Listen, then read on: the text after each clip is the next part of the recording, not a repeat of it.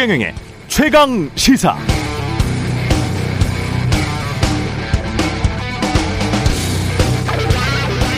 네, 어제 매일경제와의 인터뷰에서 김종인 국민의힘 전대 전 비대위원장이 이렇게 말했습니다. 지금처럼 해선 국민의힘은 내년 대선에서도 미래가 없다. 선거가 끝나고 다들 당대표 할 생각밖에 안 한다. 국민의힘 더불어민주당 모두 한두 달 곤욕을 치를 것 같다. 국민의힘에 더 이상 애정이 없다. 국민의힘에 절대로 안 갈 것이다. 그러면서 윤석열 전 검찰총장에 대해 이런 말도 했군요. 5월 중 빚을 볼 일이 있을 것. 국민의힘에 입당하지는 않을 것이다. 지금 시대 정신이 공정이다. 윤 전 총장이 시대 정신을 완전히 자기 것으로 만들어 버렸다. 그게 굉장히 중요하다. 예. 김종인 전 비대위원장의 말. 앞으로 전국 향방을 가늠하는데 중요해서 매일경제 인터뷰 기사를 재인용해서 제 오프닝에 썼습니다. 그런데 김종인 전 비대위원장의 말, 특히 공정 담론과 윤석열 전 총장에 대한 이야기는 저는 좀 생각이 다릅니다. 윤 전 총장이 공정이라는 시대 정신을 완전히 자기 것으로 만들어 버렸다. 이건 사실 무서운 말입니다. 그게 부메랑이 된다면 자세한 내용은 내일 오프닝에 또 네, 월요일부터 금요일까지 매일매일 개봉 박두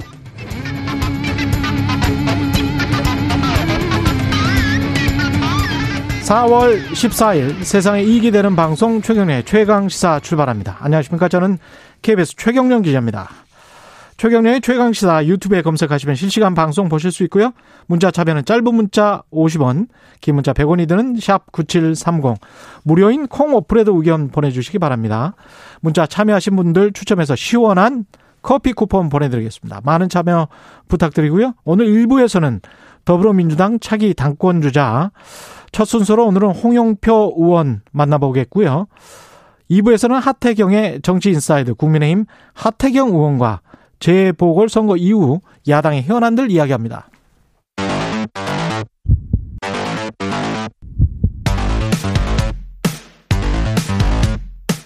오늘 아침 가장 뜨거운 뉴스 뉴스 언박싱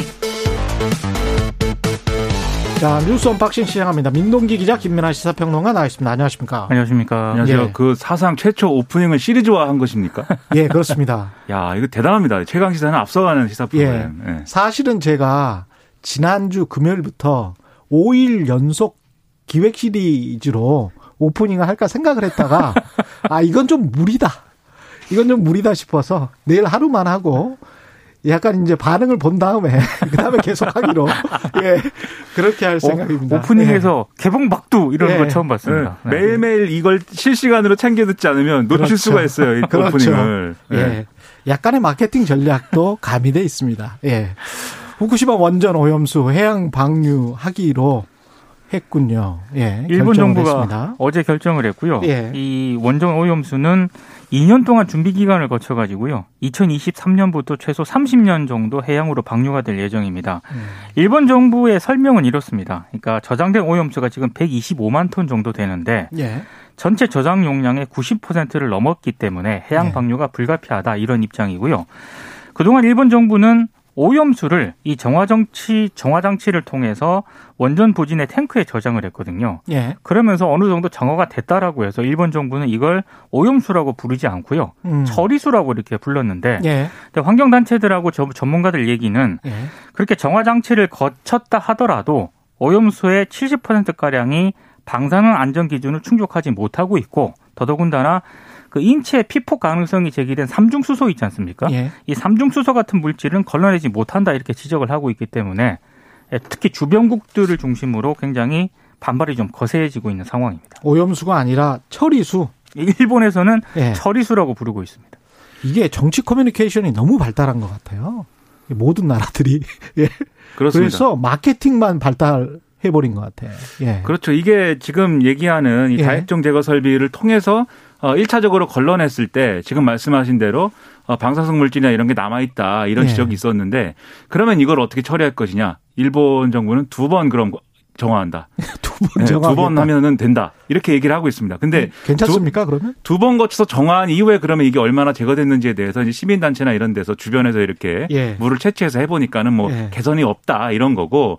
근데 이 일본 정부와 도쿄전력은 아, 이게 다 제거가 되고 돼서 안전성에 문제가 없다는 것인데 음. 그런 구체적인 어떤 내용이나 이런 뭐 검증 자료 같은 것을 공개해야 되지 않습니까? 그렇죠. 근데 도쿄전력은 이걸 공개하지 않고 있거든요. 그렇기 때문에 이걸 음. 가지고 이제 논란이 계속 이어지고 있고 일본 내에서도 지금 반발이 큰 상황입니다. 특히 이제 어민들의 입장에서는 그렇겠죠. 그, 그 후쿠시마 원전 주변의 어민들 입장에서는 사실 이 어, 핵발전소가 자기들이 쓰는 전기도 아니었고 사실 예. 이게 도쿄 전력으로 가는 도쿄에 가는 도쿄 인근에 가는 전력인데 이것 때문에 예. 이게 우리 어, 어업에 상당한 피해가 있고 이게 뭐냐 이런 반발이 일어나고 있는 상황이고 음. 특히 일본 내 반핵 단체들도 이제 나서고 있는 상황인데 문제는 뭐냐면 이런 이제 일본 정부의 이 방류 결정에 대해서 미국이 바로 이렇게 여기에 대해서 이것은 국제 기준에 맞춘 뭐 그런 처리 방식이다라고 인정을 해버렸다라는 것이죠. IAEA에서 그렇게 이야기했죠. 그러니까 미국 예. 미국이 미국이 이렇게 밝혔고 IAEA는 이미 그 전에 예. 지난해 이미 그러한 이제 해양 방류에 대해서 긍정적인 입장을 밝히고 있는 그런 상황이었습니다. 그러다 보니까 국제적으로는 음. 일본이 이렇게 해양 방류를 선택한 것에 대해서 뭔가 이견을 제시하기가 어려운 듯한 그런 구조가 돼버렸는데 음. 결국 이제 동아시아권에 있는 우리 당사국들이 여기에 예. 대해서 뭔가 이런 어 내용의 어, 지금 처리한 내용의 어떤 이 실질적인 어떤 내용의 공개라든지 그리고 이것이 정말 안전한가에 대한 검증에 우리 우리를 참여시켜 달라든지 이런 요구를 해야 되는 상황이거든요. 그래서 이게 상당히 좀 미묘해져 있는 그런 문제입니다. 그러니까 미국이 굉장히 신속하게 입장을 내놨거든요. 예. 근데 이번 주에 에, 미일 정상회담이 예정이 되어 있습니다. 아, 그러니까 미일 정상회담을 지금 3일 정도 앞두고 미국이 신속하게 입장을 내놨기 때문에 함의가 있네요. 이게 사전에 미국하고 일본하고 입장이 어느 정도 조율된 게 아니냐라는 그런 추정도 나오고 있거든요. 짰나? 그리고 그게 예. 좀 모양새가 이상한 게 예. 결국 이제 일본의 이 해양 방출에 대해서 음.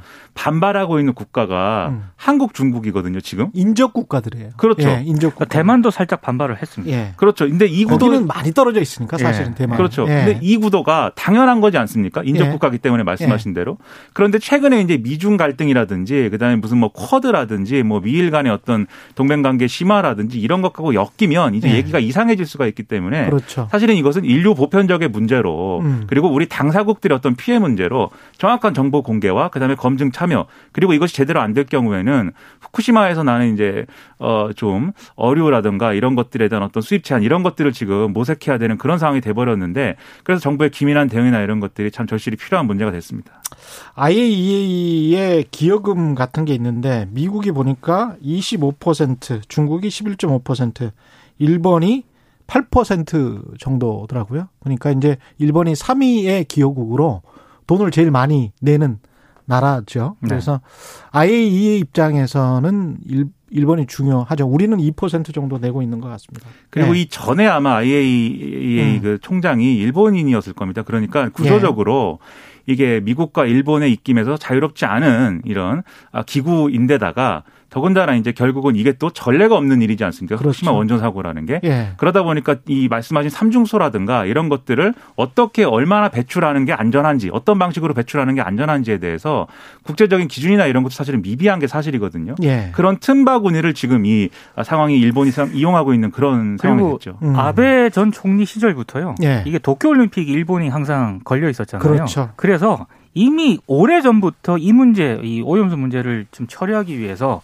국제적으로 굉장히 로비를 많이 했다라는 그런 얘기가 계속 나왔었죠. 지난해에나 처리를 했었어야 되는 그렇습니다. 문제죠. 그렇죠. 일본 입장에서. 는 예. 그리고 일본은 에너지 수급과 관련해서도 지금 원전 때문에 아주 골치가 아픕니다. 사실 2010년에 31% 전체 전력 생산량의 31%가 원전이었는데 2030년까지 이걸 20% 초반으로 확 줄일 생각이거든요.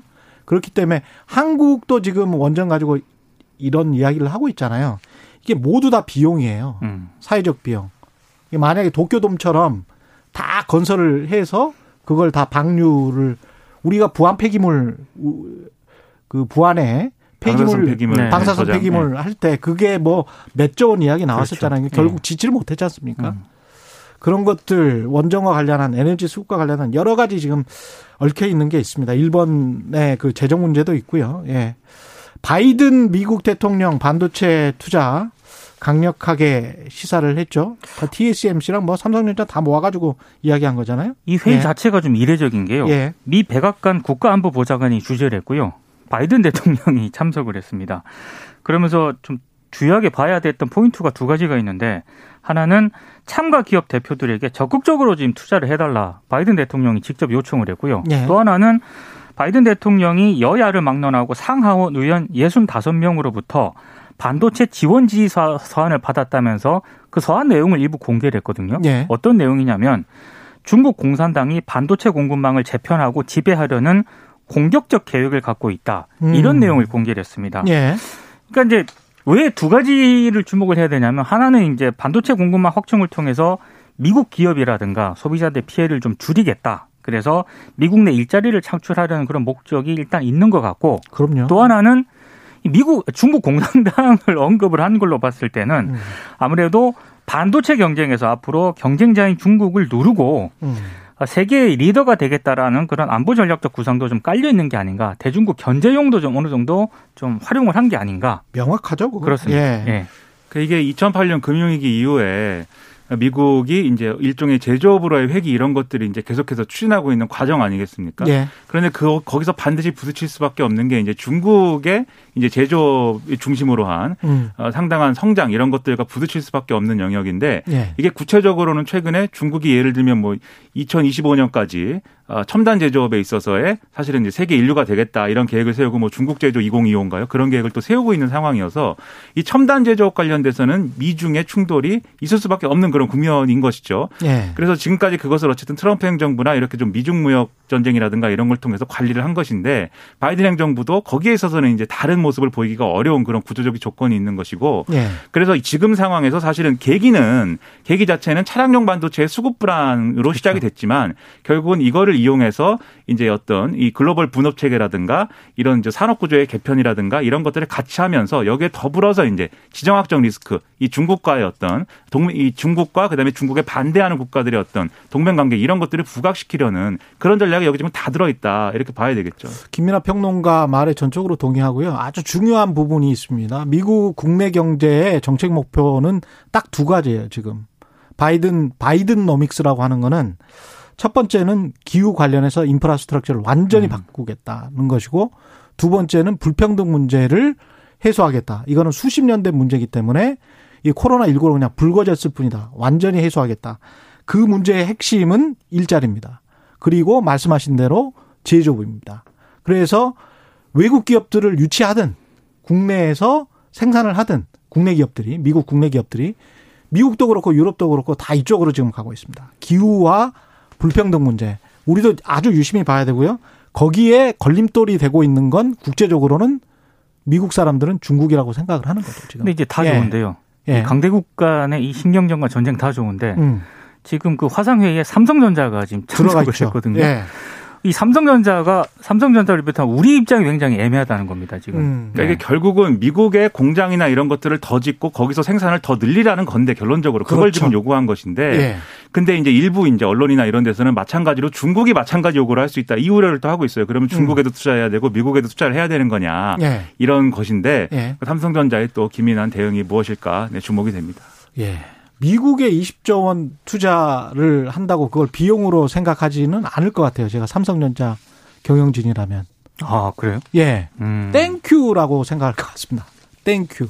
예. 음. 지금 반도체 관련해서는 메모리 반도체 부분도 폭발적으로 늘어날 수밖에 없는 그런 상황이고요. 네. 5G, 6G로 가면 갈수록 메모리 기억 장치에 관한 이 수요는 굉장할 겁니다. 다만 그 얘기는 예. 하더라고요. 텍사스 예. 오스틴의 공장에서 그러면 차량용 반도체 생산을 지금 해야 되는 건데 바이든 이 대통령의 그렇죠. 주장대로면 예. 이건 사실 메모리 반도체에 비해서는 약간 돈이 덜 되지 않느냐 이런 우려는 있는데 그렇습니다. 삼성전자 정도의 기업이면 그 정도의 어떤 리스크를 해결하면서 새로운 시장 영역을 개척할 수도 있는 거니까 음. 위기를 기회로 또 만드는 그런 근데 게또 필요하겠죠. 또 위기일 수도 있고 기회일 수도 있습니다. 이거는. 근데 예. 우려가 되는 거는 지금 반도체 메모리 그 메모리 반도체 생산하는 게요. 음.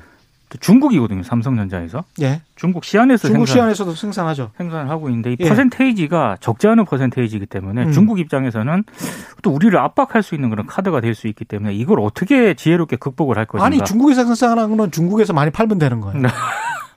근데 아니 그게 글로벌 또- 기업들의 생산 전략입니다. 네. 예, 그 시장이 워낙 넓기 때문에 네. 중국의 사실 중국 PC나 휴대폰 있지 않습니까? 네. 50% 어떤 거는 70% 가까이 돼요. 음. 전 세계 그 수요에 중국이 그렇기 때문에 거기에서 반도체를 무한 공급하면 됩니다. 그러니까 이게 경제 하는. 경제적인 그러니까 이게- 문제로 봤을 땐 그런데 예. 이게 지금 미국과 중국 사이의 이, 이 사안 자체가 음. 경제적인 어떤 그런 게 아니라 정치적인 그런 문제로 지금 끝이 접근을 없어요. 하니까 그거는. 끝이 없어요. 네. 이게 예. 또 중국 휴대폰을 네, 세계에 수출 못하도록 또 미국이 누르고 있는 문제도 있어가지고 그렇죠. 여기서 어떻게 전 세계 모든 문제를 얘기하겠습니까? 플러스 마이너스 아, 계산을 많이 해봐야 됩니다. 예, 그거는 쉽게 답이 나오지는 않고 이 코너가 안 끝나요. 그 최강 얘기하면. 시사에서 답을 예. 내야 됩니다. 네. 조금 있다가 그거는 차츰 차츰 그것도 개봉박두. 네. 개봉박두. 어, 예.